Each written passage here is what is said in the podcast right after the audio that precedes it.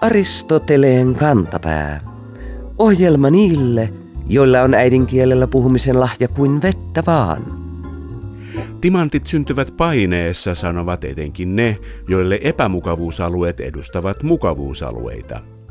Kuulijamme nimimerkki Pentti Mörkö löysi marraskuun alussa Ylen uutisista kouriin tuntuvan esimerkin siitä, mitä tiukat paikat aiheuttavat. Uutisessa haastateltava kuvaili Turussa tapahtunutta hankalaa kouluruokailutilannetta näin. Viikon sitaatti. Olemme seinän ja tapetin välissä. Nimimerkki Pentti Mörkö jäi miettimään lausuntoa. Olemme siis jo niin urbaaneja ja erkautuneita luonnosta, että puun ja kuoren välissä olemisen sijaan pysyttelemme hankalissa tilanteissa mieluummin mukavasti lämpimissä sisätiloissa seinän ja tapetin välissä. Mikäpä siinä, tukalat ja ahtaat oltavat sielläkin varmasti on. Toivottavasti kouluruuan tekijät eivät sentään ole hellan ja nyrkin välissä. Pena on aivan oikeassa. Tämän uuden ilmauksen keksijällä tukalin paikka ei totisesti ole korvien välissä.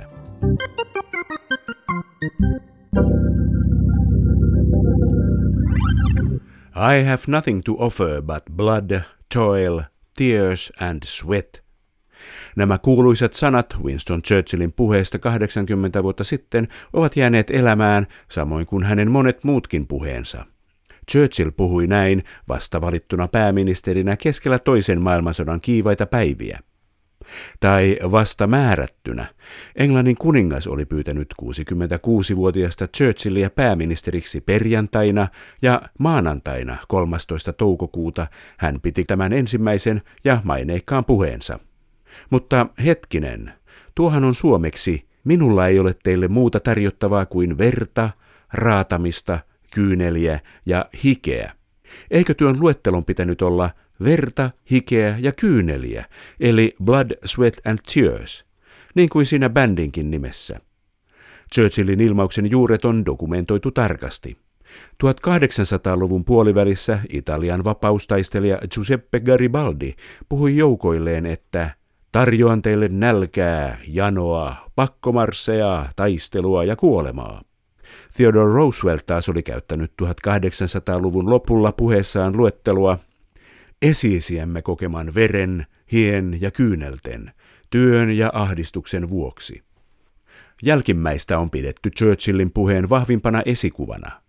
Winstonin äiti oli yhdysvaltalainen ja Roosevelt oli laajalti luettu sotahistorioitsija.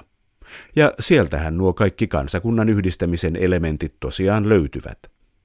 Tuo kuuluisa rivi Churchillin puheesta soi Markus Leikolan mainion keskusteluessee-sarjan Sota ja rauha tunnarissa.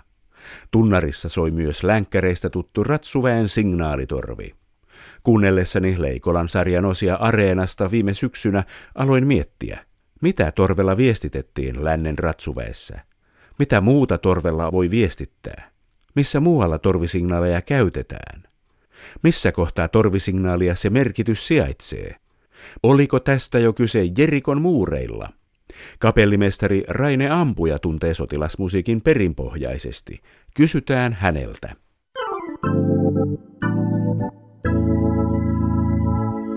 Onko Jerikon muurien murtaminen kolmetuhattakaksisataa vuotta sitten Joosuan käskystä torvia soittamalla varhaisin esimerkki sotilasmusiikin ja torvisignaalien voimasta, kapellimestari Raine Ampuja? No se on ainakin varmasti suurelle yleisölle kaikkein tutuin legenda. Toki ääni voi värähdellä niin, että sillä saadaan murtumia aikaiseksi. Ne oli oinaan sarvia, ne on aivan liian lyhyitä. Niistä ei lähde niin isoa matalaa ääntä, että niillä voisi muuri mitenkään kaatua. Mutta siinä on suurempi tarina sen takana, koska sotaväellä tuohon aikaan oli käytettävissä erilaisia torvia, sotahuutoja ja sitten asu. Esimerkiksi kelteillä kerrotaan tarinaa, mikä roomalaisia kovasti pelästytti. Keltit käytti tämmöistä Carnyx-nimistä soitinta. Kun roomalaiset lähestyi, niin yhtäkkiä kymmenet tämmöiset vaskitorvet, noin puolitoista metriä korkeat, niistä nousee ylös suoraan pään yläpuolelle tämmöinen lohikäärmeen pää punaisen kielen kanssa ja niistä lähtee raju ääni ja samaan aikaan ruvetaan tömistelemään tämmöisiä suojalevyjä ja huutamaan sotahuutoja. Kaverit on värjännyt itsensä punaiseksi. Mä luulen, että Erikon kuvauksessa on kysymys hieman tämmöistä samanlaista, että kun tämmöinen yhdistelmä torvien, huudon, ulkonäön kanssa annetaan, niin se symbolisesti murtaa muurit. Oliko torven soitto taistelutilanteissa, oliko sillä tuohon aikaan mitään tiedotusfunktiota? Kyllä niillä oli. Itse asiassa jo Rooman aikana, ensinnäkin täytyy lähteä siitä, että me puhutaan omaan aikansa teknologisesta huipputuotteesta. Ne, jotka on Asterixia lukeneet, niin varmaan löytävät sieltä semmoisen torvensoittajan, missä torvi on kiertynyt henkilön ympärille vähän niin kuin tuuba. Soitin oli nimeltään Butsina, ja sitä sai käyttää vain hallitsijat, ja niistäkin vain korkeimmat määrättyä soitinta. Siis vain keisarin tilaisuuksissa sai soittaa signaaleja ja merkinantoja. Esimerkiksi gladiaattorien sisään tullessa annettavia signaaleja sai soittaa vain tämmöisillä soittimilla. Butsina oli G-vireinen, joka tarkoittaa sitä, että se on soinniltaan jotakuinkin sama kuin käyrätorvi. Ja se tarkoittaa sitä, että sillä on pystynyt soittamaan myöskin melodioita. Niistähän saa vain rajoitetun määrän ääniä ilman venttiilikoneistoja. Niin tässä Butsinassa niin sanottu yläsävelsarjan vierekkäin olevat äänet, ne on ollut niin lähekkäin, että niillä on pystynyt soittamaan signaalien lisäksi muutakin. Kun myöhemmin sitten viisitoistasataa-kuusisataaluvulla hallitsijat alkoi kiinnostumaan vanhoista roomalaisista sotastrategioista, ne kaivoivat siinä vaiheessa opukset esiin ja huomasivat, että hetkinen, nämä on käyttänyt signaalitorvia tälleen ja isoja joukkoja. Ja isoja joukkoja alettiin käyttämään uudestaan kuusitoistasataa-luvulla, niin kuin tiedetään kolmekymmentävuotinen sota ja niin edelleen. Ja niissä, kun näitä joukkoja järjestettiin selkeämmiksi rykmentiksi, hallittaviksi kokoonpanoiksi, niin se taistelukentän äänet muuttui tietenkin isommaksi, alkoi tulla tykkejä. Ja sitten toisaalta joukkojen koko oli niin suuri, että niille täytyy antaa jo eksaktimpia käskyjä. Esimerkiksi Kustaa Vaasa kertoo viisitoistaviisikymmentäviisi syyskuussa Johan Bakkeli, joka valmistautuu Pähkinälinnan ja Viipurin piirittämiseen, niin hei, hommaa Suomesta iso määrä erilaisia viheltimiä, pillejä, rumpuja, torvia, jolla voidaan antaa käskyjä. Esimerkiksi neljä tarkoittaa sitä, että menkää eteenpäin, kolme tarkoittaa sitä, että tulette taaksepäin, kaksi tarkoittaa sitä, että käännytte vasemmalle. Ennen oli aina jouduttu joukot kasaamaan uudestaan yhteen ja annetaan uudet käskyt, mutta nyt pystyttiin tällä valtavalla uudella tekniikalla tehittämään, että sotajoukkojen komentaja antaa signaalin ja sitten siellä alemmat portaat toistavat sen ja alkavat toimia sen signaalin mukaisesti. Roomalaisten vastustajilla ja roomalaisilla oli jo vaskipuhaltimia. Kyllä. Oliko mm. soitinteknologia Euroopassa kuusitoistasataa-luvulla muuttunut, kapellimestari Raine Ampuja? No se on hyvä kysymys. Pompei oli tietenkin tässä mielessä ratkaiseva paikka, koska sen kaivauksesta on löytynyt ehjiä soittimia. Näitä on tutkittu, mitä ne seokset on ollut, ja on pystytty toisintamaan täsmälleen samannäköinen instrumentti, joten sillä on myöskin pystytty soittamaan. Vaikka meille ei tietenkään mitään nuotteja ole, niin tämmöinen valistunut arvaus nyt sanoo, että jos ihminen saa tuollaisen soittimen käteensä ja alkaa sillä ottaa ääniä, niin kyllä hän ottaa sitä irti niin paljon kuin siitä saa. Vaskipuhaltimia on ollut siis jo hyvin varhain. Mutta toki se rinnalla kulkee äsken mainittu oinaan sarvi, ylipäätänsä tämmöiset sarvet, niistä lähtee helposti tämmöinen voimakkaampi ääni. Toisaalta jos ajatellaan Suomea, tämmöiset tuohiset paimentorvet on yleisiä. Näillä torvillahan oli siis semmoinen määrätty hierarkia myös, että täällä johtajan soitin on hieman korkeampi, eli pidempi, eli isompi. Ja kun hän soittaa sen signaalin, se erottuu niistä muista sillä, että näillä pienemmillä portaaleista on käyttävissään pienempi mallinen torvi, joten siinä tiedetään, kuka sen käskyn oli antanut. Signaalien tarve, niin sillä oli moninainen päivän rytmitykseen liittyviä tehtäviä, aamua, iltaa ilmasimiseen, mutta myöskin ihan puhtaasti siihen, että tuohon aikaan tietenkin haluttiin suojata omaa joukkoa, omaa heimoa tai omaa kylää, ja tällä pystyttiin nopeasti ilmoittamaan horisonttiin ilmestyvä vaaratekijä, olkoon sitten tuli tai joku vihollinen. Oliko torvensoittajan homma korkea-arvoinen, kapellimestari Raine Ampuja? Torvensoittaja sinällään saattoi olla hyvin korkea-arvoinen. Hän saattoi olla useimmiten aliupseeri, koska hän kulki siinä komentajan rinnalla vieressä. Siellä oli sotajoukoissa tämmöinen yhdistelmä lippumies ja torvensoittaja. Lipuilla annettiin merkkejä, mutta myöskin torvilla. kuva siitä, että torvensoiton signaali olisi tämmöinen tunnistettava selkeä melodiapätkä, niin se saattaa olla myöskin torven töräyttäminen. Esimerkiksi metsästyssignaalit, niin niissähän saattaa olla, että ne on ihan rytmisiä elementtejä. Se kaveri, joka siinä ketumetsästystä merkkisoittaja antaa, niin se on vaan sovittu joku merkki. Se voi olla vaikka ruuttutuu, ruuttutuu, ruuttutuu, siis päristetään voimakkaasti. Ne tietää, että kun se pärisyttää, niin silloin teette jotakin. Siinä mielessä siinä ei välttämättä ole kysymys semmoisesta musiikillista tempusta, vaan se on tämmöinen viestintäväline, radion korvaaja, jos mä nyt tälleen popularisoisin tätä. Radiopuhelimen korvaaja, niin. Joo. Niin, tuossahan oli jo puhetta noista käskyistä. Että neljä merkitsee jotain, kolme merkitsee mm. jotain. Tarkoittaako se, että tööt on yksi, tööt, tööt on kaksi, ja tarkoittaa jotain, kapellimestari Raine Ampuja? Se voi olla niinkin, mutta usein niihin määriteltiin myöskin saman tien joku yksinkertainen täysin eriytettävä äänellinen kompleksi mukaan, eli voidaan tehdä sarjaääniä. Neljä voi tarkoittaa sitä, että soittaa sarja jotakin tanttatataa, tanttatataa, tanttatataa, tanttatataa esimerkiksi, niin silloin me tiedetään, että nyt tapahtuu jotain. Näitä osittain oli kirjoitettu ylös, mutta sodanjohdon kannalta on tietenkin tärkeää erottaa salaiset signaalit ja sitten sellaiset, mitkä on joukoilla jatkuvasti tiedossa. Ne saattoi olla hyvinkin monimutkaisia. Siis tuhatkahdeksansataaluvun puoliväliin, kun joukot oli kasvanut todella isoiksi ja aseistuskin oli muuttunut vaativammaksi ja joukkojen johtaminen sitä myötä myöskin, niin mulla on itsellä kotona Venäjän vallan ajalta oleva tämmöinen ohjesääntö, niin siinä on toista sataa erilaista signaalia, jotka johtajien on täytynyt tietää, mitä ne tarkoittaa. Ne saattaa olla näinkin tarkkoja, että ensimmäinen komppania, signaali, vasen sivusta, signaali, eteenpäin, mars, signaali. Eli ne saattaa olla tämmöisiä tosi kompleksisia signaaleja lopulta. Siinä on sotamiestenkin täytynyt erottaa biisit toisistaan. Mä luulen, että ne käytännössä on kyllä toteutettu niin, että siihen annetaan myös se suusanallinen komento mukaan. Mutta kyllä ne keskeiset soitot selvästi on ollut tiedossa. Kuuntelin tässä nauhaa, missä tuhatkahdeksansataayhdeksänkymmentäluvulla sotaharjoituksiin oleva vanha kaartilainen kertoo, niin kyllähän siinä selkeästi käy ilmi, että hän on ne signaalit tunnistanut. Hän on tiennyt, mitä tarkoittaa vetäytyä, hyökätä ja niin edelleen. Kuinka paljon niitä voi kaiken kaikkiaan olla, kapellimestari Raine Ampuja? Tämä on hyvä kysymys. Mä katsoin huvikseni Yhdysvalloissa sisällissodan aikana käytettyjä signaaleja. Kuinka niitä on käytetty ja kuinka paljon niitä on ollut, niin niitä on kolmekymmentä yhden päivän aikana. Ensimmäinen viisi neljäkymmentäviisi herätyksen valmistussoitto, sitten selkeän järjestymään soitto, selkeän varsinainen aamusoitto, kuusi viisitoista, sitten kutsuminen talleille kuusi kolmekymmentä, syömään aamupalaa kello seitsemän. Me ollaan nyt kuultu jo tähän mennessä kuusi signaalia, kello on vasta seitsemän. Tätä rataa jatketaan, tulee harjoituksen alkamissoitto, leposignaali, ratsaille signaali, kello on kymmenen ja niin edelleen. Sitten lopulta se päättyy näihin kuuluisimpiin iltasoittoon, että kaikkein keskeisimmät tällaiset signaalit on tietenkin herätys, ruokailuun ja iltasoitto. Suomen armeijassakin näitä käytettiin vielä tuhatyhdeksänsataakolmekymmentäluvulla ihan yleisesti monessa varuskunnassa. Yhdysvaltain sisällissodastahan ei ole pitkä matka sitten Villilänteen. Villilännen elokuvista on kaikille tuttuja signaalit, kun ratsuväki tulee, kun uudisasukkaat ovat pulassa. Mä luulen, että niitä, jotka on länkkäreitä katsonut, niin tunnistaa monia signaaleja, niin kuin esimerkiksi aamusoittosignaali.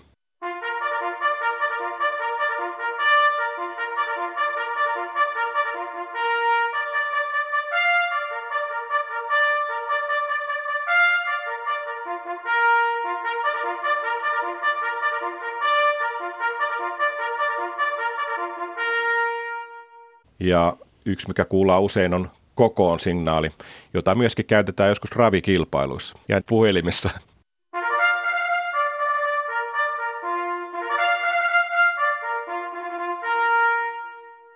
Ravikilpailussa. Voiko tässä olla semmoinen, että hevosetkin oppivat tunnistamaan näitä ja noudattamaan niitä käskyjä? Kiehtova ajatus, koska hevonenhan oppii vaikka ja mitä. Ei, voi olla, että joku on opettanut hevoselle ratsuväen signaalin. Villilännen ratsuväen signaalit, siellähän paljon oli englanninkielistä väkeä, mutta olivatko ne suoraan englantilaisen armeijan musiikkiperinteen signaaleja, kapellimestari Raine Ampuja? Kun kolmekymmenvuotinen sota oli Saksan alueella niinkin raju, että se pysäytti tuommoisen kulttuurisen kehityksen hyvinkin voimakkaasti, niin tämä purskahdus, mikä sitten Saksan alueella tapahtui tuhatkuudensadan luvun puolivälin jälkeen, toi esiin nimenomaan vaskipuhaltimien soittajia ja isompaa musiikkia. tuhatkahdeksansataaluvulle mennessä monet orkesterit muuttu teollisen vallankumouksenkin myötä, uusien keksintöjen myötä niin sanotuksi vaskiyhtyeiksi, eli niin kuin meillä sanotaan torvisoittokunniksi, isoksi, voimakasta ääntä tuottavaksi orkesteriksi. Ihan niin kuin koko maailmakin koneistui, niin näin se vaikutti myöskin musiikkiin. Ja tämä tarkoitti sitä, että Saksalle syntyi tuhatkahdeksansataaluvulla eräänlainen monopoli soitin rakentamisen ja sitä kautta sen musiikin tuottamiseen. Mun valistunut arvaukseni olisi, että sisällissodan aikaiset signaalit ennemminkin periytys Saksasta kuin Englannista. Olivatko ne sävellettyjä? Tietysti ne on jollain lailla sävellettyjä ja sovittuja ja niin kuin johonkin ylös pantuja, jotta kaikki signaalitorven soittajat osaavat ne soittaa. Joo, kyllä näitä signaaleja on paljon laitettu sitten myöhemmin nuoteille, mutta alun perin ne on ollut periytyneitä, jotka on opeteltu laulamaan nämä signaalit. Suomessakin esimerkiksi aamusoitto.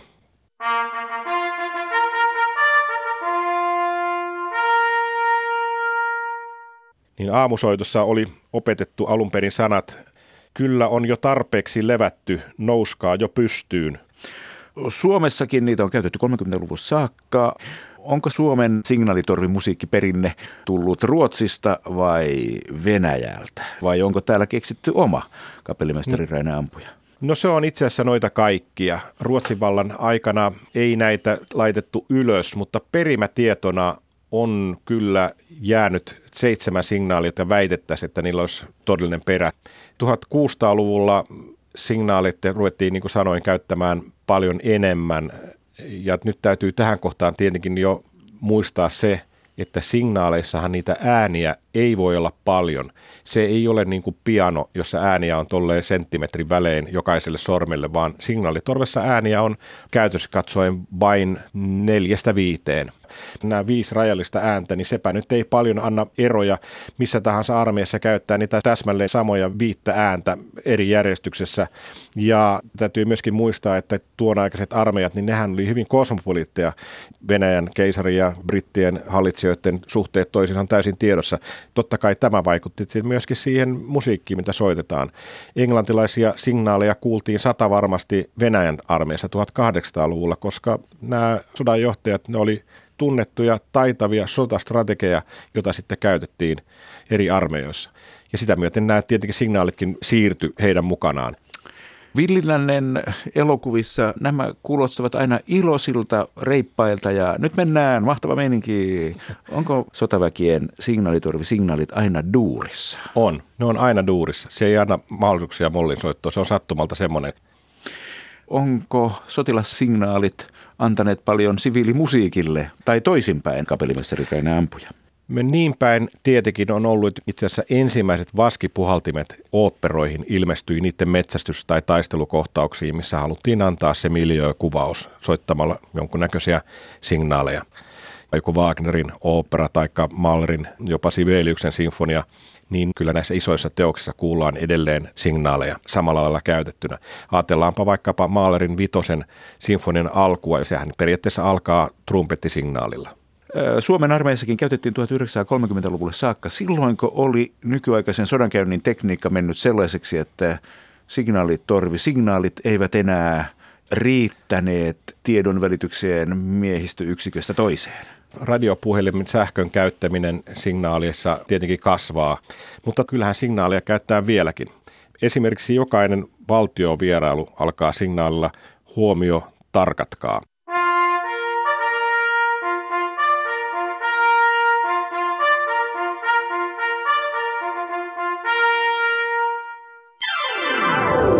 Aristoteleen kantapään yleisön osasto. Aristoteleen kantapään sosiaalisen median ryhmässä Elias ihmetteli nyt piste fi-kolumnin otsikkoa, joka oli kirjoitettu seuraavasti. Mikäpä sen parempaa kuin mennä aamulennolle pienessä tuubassa? Elias kommentoi otsikkoa. Mä en ole koskaan ollut tuubassa, soittanut tai muutakaan, mutta tuubaan olen astunut. Juubassa olen ollut, mutten bönthäämisen tuloksena. Niin, miten humalatilaa sitten kuvataan? Onko se tuubassa vai juubassa? Elias jatkoi pohdintaa keskusteluketjussa. Kenties Tuuba-Juuba-erot ovat sitten alueellisia. Juuba on mulle uudempaa, mutta sen kantasana on tuttu, jurri. Ettei tarvitse jäädä humalatilan ilmauksissa vain Tuuban ja Juuban välimaastoon, Aristoteleen kantapää keräsi vaihtoehtoja, kuinka kertoa omasta humalatilastaan. Suomalainen ei ole pelkästään kännissä, vaan hänellä voi olla nakit silmillä tai voita nokassa. Hän voi olla naamat, laitamyötäisessä, pelti kiinni ja maistissa. Suomalainen myös kupittaa, on pienessä sievässä ja ottaa neuvoa antavaa. Vetää kunnon seipäät, lärvit ja ottaa koko vartalo puudutuksen. Joskus hän on hiprakassa, huppelissa, hutikassa ja on nauttinut muutakin kuin kansalaisluottamusta. Mutta tipattoman kuukauden aikana suomalainen on selvinpäin, eli raittiina ja absoluuttisesti kuivin suin. Paitsi silloin, kun otetaan normaalit ruokajuomat.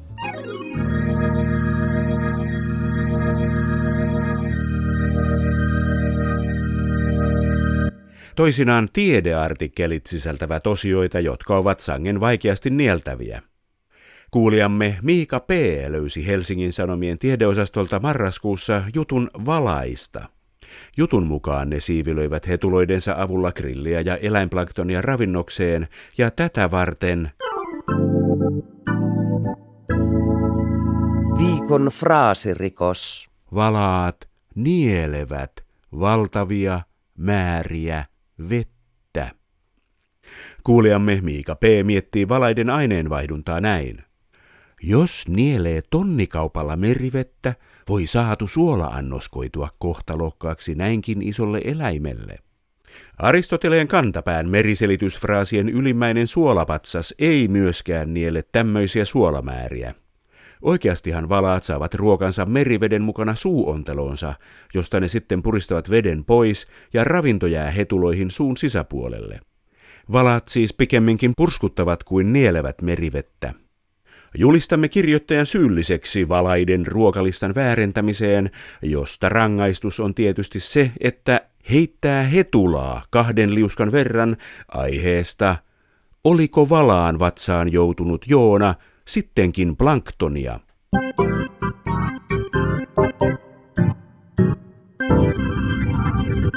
Politiikka paitsi lainaa sanoja muilta elämänaloilta, myös luo uutta kieltä.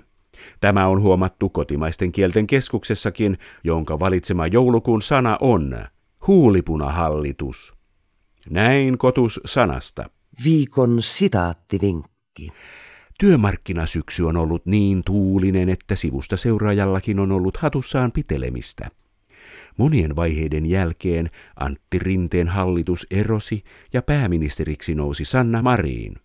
Uuden hallituksen naisvaltaisuus on inspiroinut ideoimaan kokoonpanoa kuvaavia kutsumanimiä. Ensimmäisten joukossa esiin nousi huulipunahallitus, jota voi pitää lempi- tai pilkkanimenä.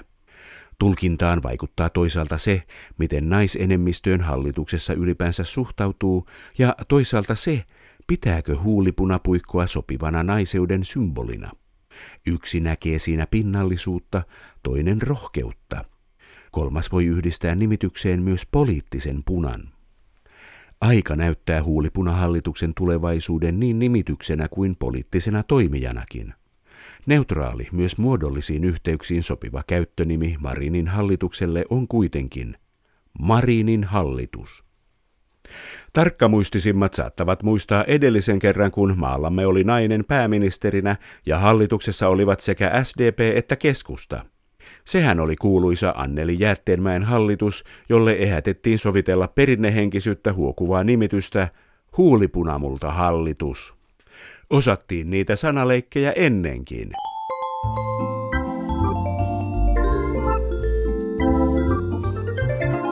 Kerro Aristoteleen kantapäälle, mikä särähtää kielikorvassasi. Tee se internetissä osoitteessa double-u double-u double-u piste yle radio yksi piste fi kautta Aristoteles tai lähetä postikortti P L viisikymmentäkahdeksan nolla nolla nolla kaksikymmentäneljä Yle. Aristoteleen kantapää selvittää, mistä kenkä puristaa.